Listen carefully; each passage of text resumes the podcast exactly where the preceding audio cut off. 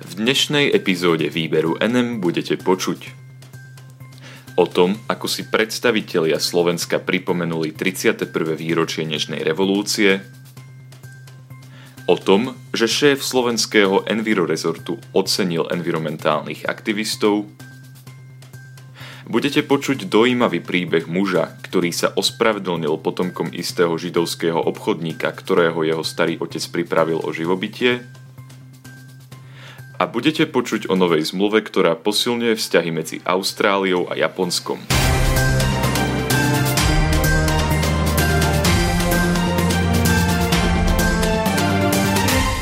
Predstavitelia Slovenska si pripomínajú 31. výročie Nežnej revolúcie.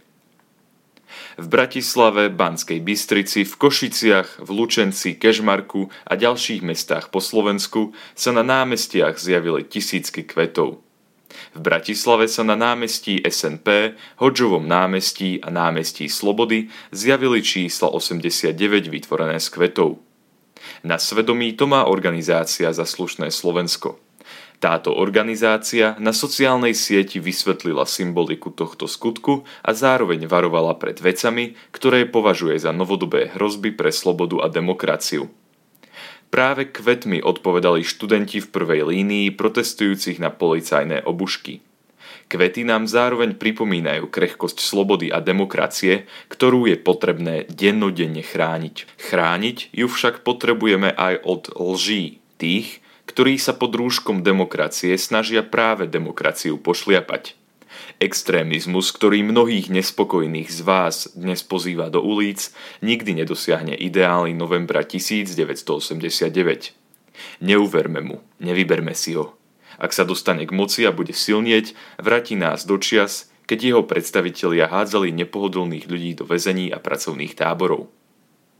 Reagovali tak na protesty, ktoré sa konajú vo viacerých mestách na Slovensku práve 17. novembra 2020 a na ktorých svoju účasť avizovalo viacero extrémistov. Na výročie nezabudol ani premiér Slovenskej republiky Igor Matovič. Ten na sociálnej sieti napísal Nie, nebojme sa o november. Dnešný deň nie je jeho pohrebom, je len budíčkom budíčkom, aby sme si o to viac uvedomili, že jeho hodnoty musíme neustále chrániť a deťom vysvetľovať. Aby pochopili, že sloboda bez zodpovednosti je len ilúzia slobody. Aby pochopili, že sloboda bez zodpovednosti vedie k anarchii, ktorú dnes budeme vidieť v uliciach v Baganžách mašírovať. Minister Sulík pripomenul, že sloboda nie je niečo, čo môže vzniknúť a existovať bez nášho pričinenia. Nič nám nepadne do náručia zadarmo, ani abstraktné veci ako láska, uznanie a už to bôžnie sloboda. O všetko sa musíme pričiniť, odmakať si. Ľudia si to v 89. odmakali na námestiach, ale tam to nekončí. O slobodu a demokraciu sa musíme starať dennodenne, len tak si ju vieme zachovať. Denník N priniesol vyjadrenie členov klubu 89, ktorí obzvlášť zdôrazňujú potrebu dialógu v našej spoločnosti – Nedávno dala opäť väčšina mandát súčasnej vládnej moci, aby po 31 rokoch naplnila volanie po spravodlivom právnom štáte. Štáte, v ktorom si vrcholní predstavitelia exekutívy budú ctiť dialog a nebudú svoju prepožičanú moc vykonávať v štýle je po voľbách, zvyknite si.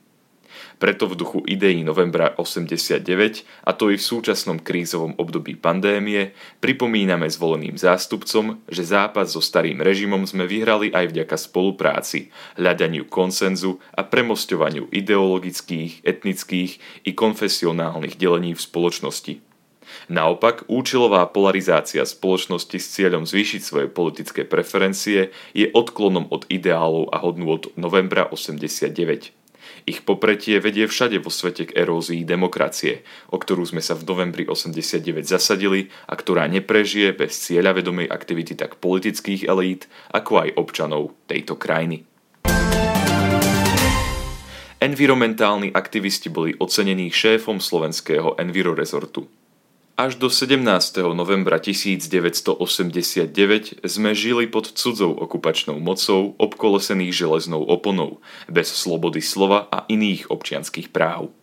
Ak dnes žijeme slobodne, potom preto, že sme sa o zmenu pričinili. Zvláštnosťou slovenskej cesty k demokracii je, že tie skupinky odvážnych a aktívnych sa zbierali okolo zelených a ochranárskych tém. Dnešných laureátov považujem za ľudí, ktorí menia svet k lepšiemu. Oceňujem ich občianskú aktivitu, pozitívnu inšpiráciu a nezištné konanie v prospech verejného záujmu. Takto sa vyjadril slovenský šéf Enviro rezortu Jan Budaj z Oľano počas toho, ako na výročie dnešnej revolúcie udeľoval environmentálnym aktivistom cenu ministra za životné prostredie za ochranu životného prostredia v občianskom sektore. Informovala o tom tlačová agentúra Slovenskej republiky. Ocenenia, ktoré boli udeľované v átriu ministerstva, dostalo 11 aktivistov – Patria medzi nich Marta Fandlová, Jakub Hrbáň, Natália Pažická, Zuzana Dudková, Michal Sabo a Jakub Filo z iniciatívy Klimaťa potrebuje. O aktivitách tejto iniciatívy sme vás už informovali v staršom vydaní výberu NM. Medzi ďalších ocenených patria Juraj Lukáč zo Združenia Vlk, ktoré sa venuje ochrane lesov, Martina Paulíková zo Združenia Slatina a ocenenie dostali aj dvaja zástupcovia nadácie Horský park, Mária Filková a Kamil Prochádzka. Odovzdávala sa aj cena im Memoriam, ktorú dostal Daniel Lešinský z občianskeho združenia Centrum pre trvalo udržateľné alternatívy. Nemecký nacista v roku 1938 obral židovského obchodníka o jeho obchod – jeho vnuk sa v súčasnosti ospravedlnil potomkom obchodníka. Thomas Edelman sa narodil v Nemecku viac ako 25 rokov potom, čo spojenecké vojská porazili Hitlerov nacistický režim.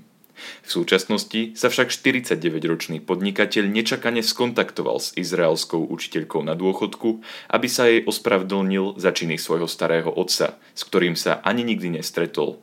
O tomto skutku informovala televízia CNN. Počas toho, ako Edelman vyrastal, počúval fámy o histórii rodinného podniku a tušil, že ho predtým vlastnili Židia, ktorí ho boli nútení predať jeho detkovi z otcovej strany Wilhelmovi. V posledných rokoch sa Tomas začal venovať rodokmeňu vlastnej rodiny a jeho skúmaniu – narazil na nacistické daňové záznamy, ktoré potvrdzovali, že židovský podnikateľ Benjamin Heidelberger bol v roku 1938 po zavedení antisemických zákonov nútený predať svoje želežiarstvo v južnom Nemecku v Bad Mergentheime. Tieto zákony diskriminovali Židov tým, že umožnili konfiškáciu ich majetku. Edelman to spomenul v rozhovore so zamestnancom spoločnosti MyHeritage, ktorá sa venuje vytváraniu rodokmeňov. Zároveň vyšetrením tohto prípadu poveril výskumný tím tejto spoločnosti. O dva týždne neskôr dostal Edelman od tohto týmu telefonický hovor. Tým objavil viacero záznamov o živote Heidelbergera, medzi ktorými bol aj jeho náhrobný kameň v severnej časti Izraela. Zároveň sa prišlo na to, že tento muž má stále žijúcu vnučku. Hanna Ehrenreich 83-ročná učiteľka na dôchodku vedela všetko o histórii podniku. Poznala ho dokonca až tak dobre, že jeho čierno fotografia stále zdobí steny jej domu v Izraeli.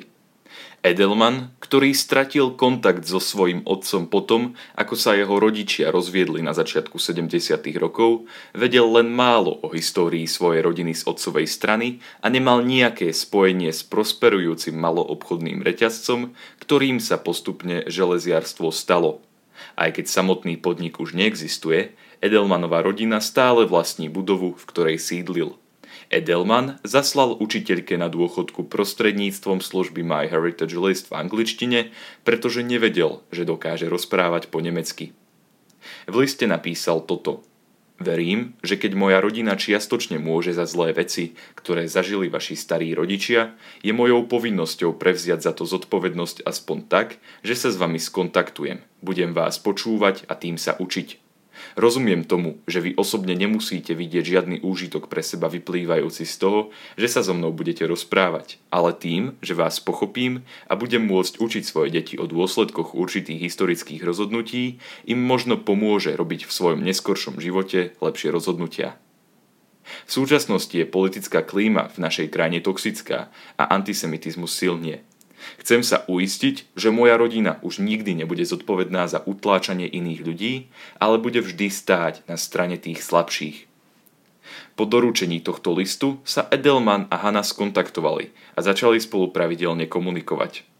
Hanna Edelmanovi ešte viac priblížila dejiny podniku a opísala mu to, ako sa jej rodina postupne dostala do Izraela.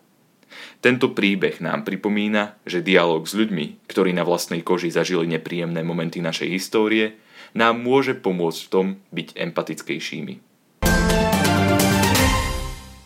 Nová zmluva medzi Japonskom a Austráliou podľa ich zástupcov posilnila ich vzťahy.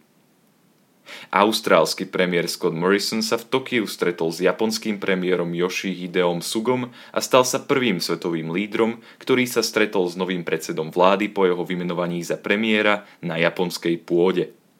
Morrison a Suga podpísali dohodu o tom, že ich dve krajiny budú môcť navzájom používať svoje vojenské základne – Dohodu ešte musí ratifikovať parlament.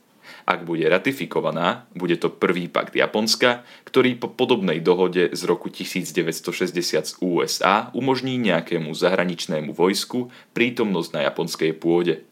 O podmienkach dohody sa vyjednávalo od roku 2014. Informovala o tom tlačová agentúra Australian Associated Press. Tento krok prináša významný pokrok vo vzťahu našich dvoch krajín a nemusí vzbudzovať žiadne obavy. Myslím, že našim územiam prináša stabilitu a to je dobrá vec. Vyjadril sa austrálsky premiér Morrison. Japonský premiér Suga povedal, že Austrália a Japonsko sú špeciálnymi strategickými partnermi – Obe krajiny si podľa neho vážia hodnoty, akými sú sloboda, demokracia a dodržiavanie ľudských práv a spoločne pracujú na neustálom zlepšovaní stability a mierovej situácii v ich oblastiach. Títo dvaja lídry v spoločnom vyhlásení zároveň vyjadrili svoje znepokojenie nad militarizáciou prebiehajúcou v morských oblastiach v blízkosti Číny. Ďakujem vám za to, že ste si vypočuli dnešnú epizódu výberu NM a verím, že sa budeme počuť aj budúci týždeň. Do počutia.